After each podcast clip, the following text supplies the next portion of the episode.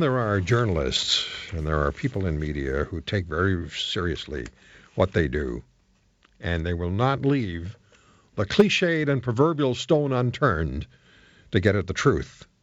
And if you're obfuscating or you're blocking the truth, they're going to go around you, over you, under you, or through you. And Sue Ann Levy is one of those true investigative journalists. She's a Toronto Sun and Sun Media investigative journalist, and she has a new book, which is going to be on uh, available on Tuesday. Underdog: Confessions of a Right-Wing Gay Jewish Muckraker. And uh, I've always, you know, I have to say this first of all. I've I've always been a big fan, Sue Ann, and I always will be a big fan. And I've been reading your book. I got it yesterday. I haven't finished it, but I've been reading it. Uh, I've read a lot of it.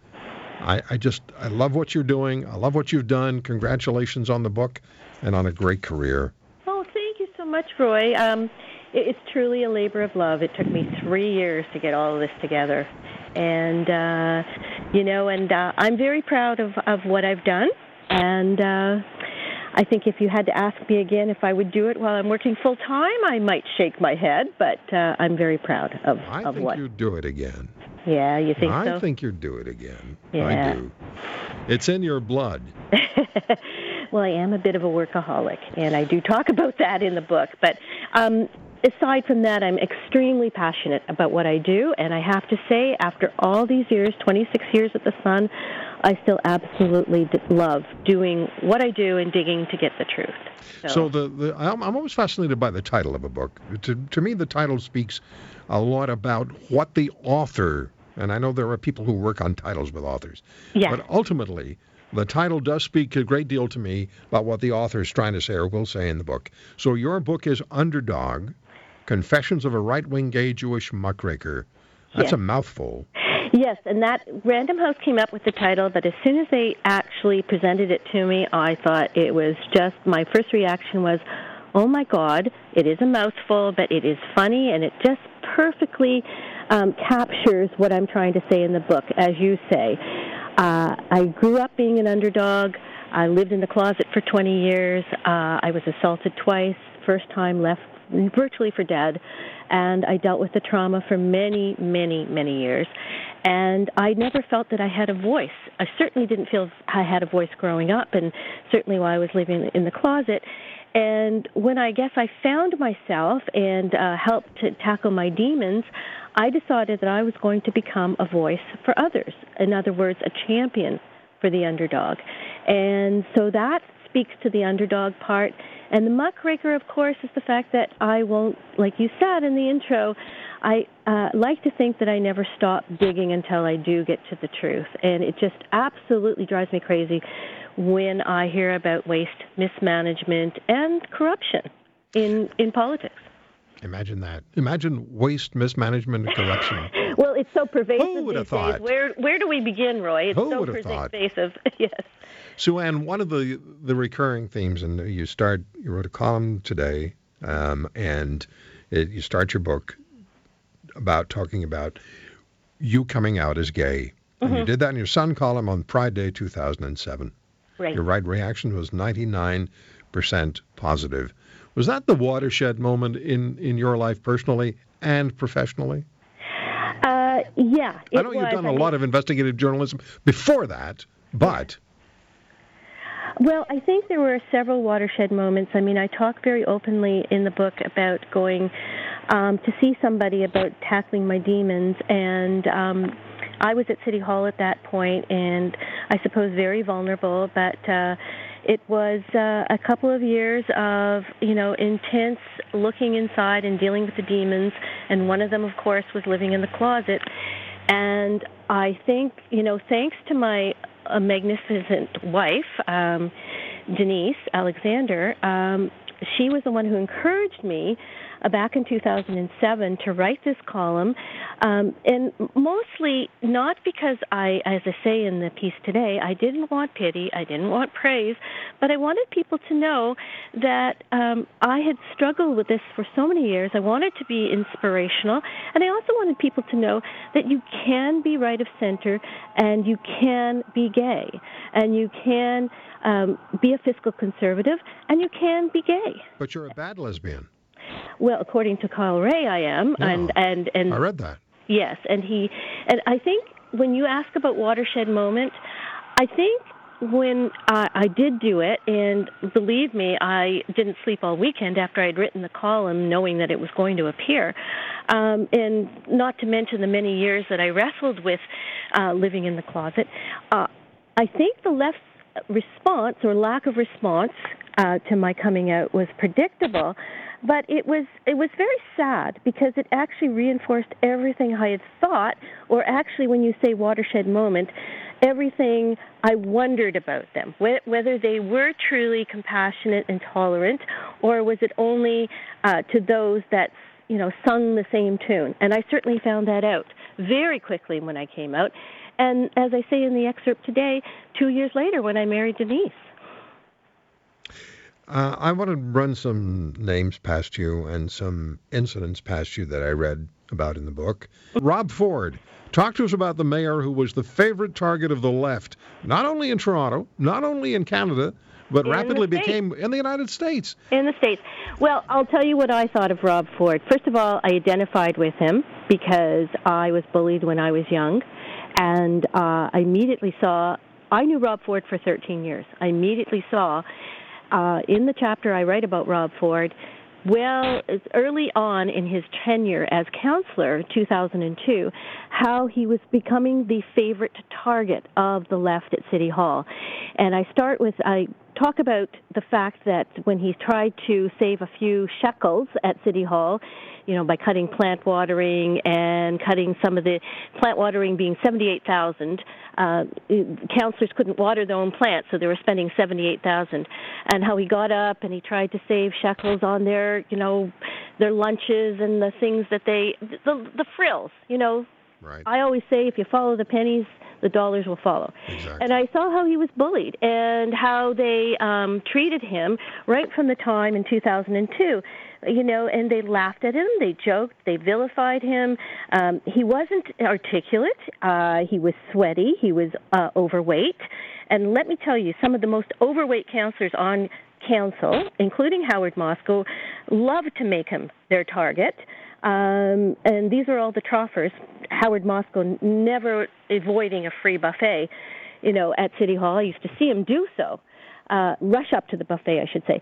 So, I mean, it was highly hypocritical. They savaged him. He was their favorite punching bag um, from the time he became a councillor. And I watched this over the years, and it drove me crazy. And yet, you know, the people loyal to Rob Ford stayed loyal to Rob Ford because he was he he practiced what he preached. He was he the didn't genuine spend article. money. He uh, he, he uh, met taxpayers and constituents one on one in their own homes and in coffee shops. He wasn't afraid to roll up his sleeves and go into Toronto community housing. He represents the antithesis of arrogant City Hall, and I respected him for that. I did not uh, condone uh, or sanction uh, his uh, crack cocaine use. I didn't apologize for that. I never did. But I think the way he was treated, the uh, lack of empathy, the way he was vilified, vilified, I say in my chapter that Toronto, the left and the media and the leftists and the advocates sunk to a new low uh, during his tenure in office. Now, in Underdog, you also write about the relationship between school board trustees and bureaucrats they norm- nominally oversee, and that's where Kathleen Wynne, the Premier of Ontario, got her political feet wet, as you Yes. write. Yes, um, and uh, it's it's just like um, the entry into politics is uh, being a trustee on school boards, and that's where you know, of course, Kathleen Wynne was a Toronto school trustee. She was a member of the Parent Network, and then she moved up the ranks to become an MPP, Minister of Education, and look at, lo and behold, she's a premier. And she's no different, I might say, than she was as a trustee. She didn't respect taxpayers. She didn't respect uh, spending or, you know, overspending at at the school board. She pushed for overspending, and what you see is what you get today. And I say that trustees largely are propped up by unions, and most of them on the school board, two thirds of them now, are um, union candidates. The unions have put money in to elect these trustees, and I dare say taxpayers don't have a chance. You know, if nobody applies the brakes, they're never going to slow down. No, and it's very difficult. And then what happens is that uh, the trusteeship is the entry point into politics, and there are many who then can proceed to City Hall. Olivia Chow, Paula Fletcher, Janet Davis, Pam McConnell. They were all school trustees. Howard Moscoe. Uh, I all those people who are uh, either former councillors or are now wasting tons of money at City Hall and do not care one bit about taxpayers or their constituents for that matter. Let me stay in the school environment for a moment and talk to you and ask you to comment, please, or share with us the issue of bullying. Now, you, you yeah. wrote about that for The Sun and in yeah. your book. School right. boards, I've often, I've always been of the view that school boards write and enact zero tolerance uh, policies zero tolerance to bullying policies, Sue Ann, and then they hide behind those policies when they do nothing to really curb bullying. And you wrote about 14 year old Melissa Black. Yes. And you know, it's interesting, Roy, because I covered the education beat back in the 90s, and then I came back to it after 20 years in more of an investigative capacity, which is when I wrote about Melissa, Melissa Black, who was bullied um, in her Scarborough school for three years, and nearly the young lady uh, you know, wanted to take her life over it. And the principal, the school trustee, the superintendent, none of them handled it properly at all until basically I got into the mix um, and wrote and exposed them. So it, 20 years later, uh, bullying was a real issue back in the 90s. They enacted all these policies zero tolerance, expulsions, this, that, and the other thing. And now it's basically hit and miss. It depends on the school, it depends on the principal. There are still many principals in the Toronto system and in the Catholic system who don't want to admit that they have a problem, do not want to admit that they have a violence problem, and because they figure that that will affect the perception of their school, which is really sad and, and actually disgraceful. Uh, being uh, an investigative journalist and doing what you do uh, is always it can be a dangerous profession, and and it and it you were as you said you you were physically attacked twice. Tell us about that. Well, um, the and it's it's made me a lot tougher. I think I say in the book that whatever doesn't kill you makes you stronger. Um, the first was when I was 21. I was at Carleton University. Um, I was trying to sublet my apartment. A young a, a, a man answered an ad. It was on St. Patrick's Day. Uh, I didn't think to have anyone with me. I was seeing a very nice young man at the time. Didn't think to have him with me. This guy came armed with a lead pipe, and uh, when he was certain that I was absolutely alone, he um, attacked me from behind and basically beat me up and then tried to strangle me. And I think what scared him off is that he thought that he had killed me. Um, that was when I was 21 in Ottawa. Who would have thought in 1978 that you have to worry about those sort of things. Fast forward to 2005. Um, I am trying to buy a bench from a store up the street from my condo. The young man who sold it to me came after work to put it together and proceeded to expose himself in my condo and uh, wanted to sexually assault me. But because of the previous experience, I was able to talk him down.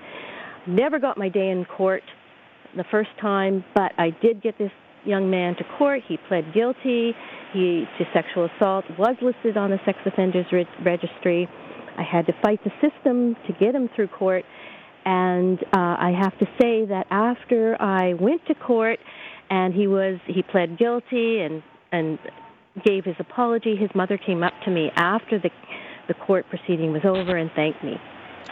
Um, and actually thanked me and apologized. Well, that that was that was good um, for you to have experienced what you what you'd experienced, particularly that first assault. Horrifying to read. Um, Stephen Harper. Yes. Uh, your blunt assessment of Stephen Harper declaring that a Muslim woman should not wear a veil yes. during swearing of the oath of citizenship. Arguably, that was the hinge on which the 2015 uh, election, if I can use the word, pivoted. I would say yes, and largely. I mean, I think basically, if you ask people today, they'll say, "I just grew tired of him," and then you say, "Well, why did you grow tired of him?" I even had a friend say that to me yesterday. I grew tired of him. I'm not sure why people grew tired of him.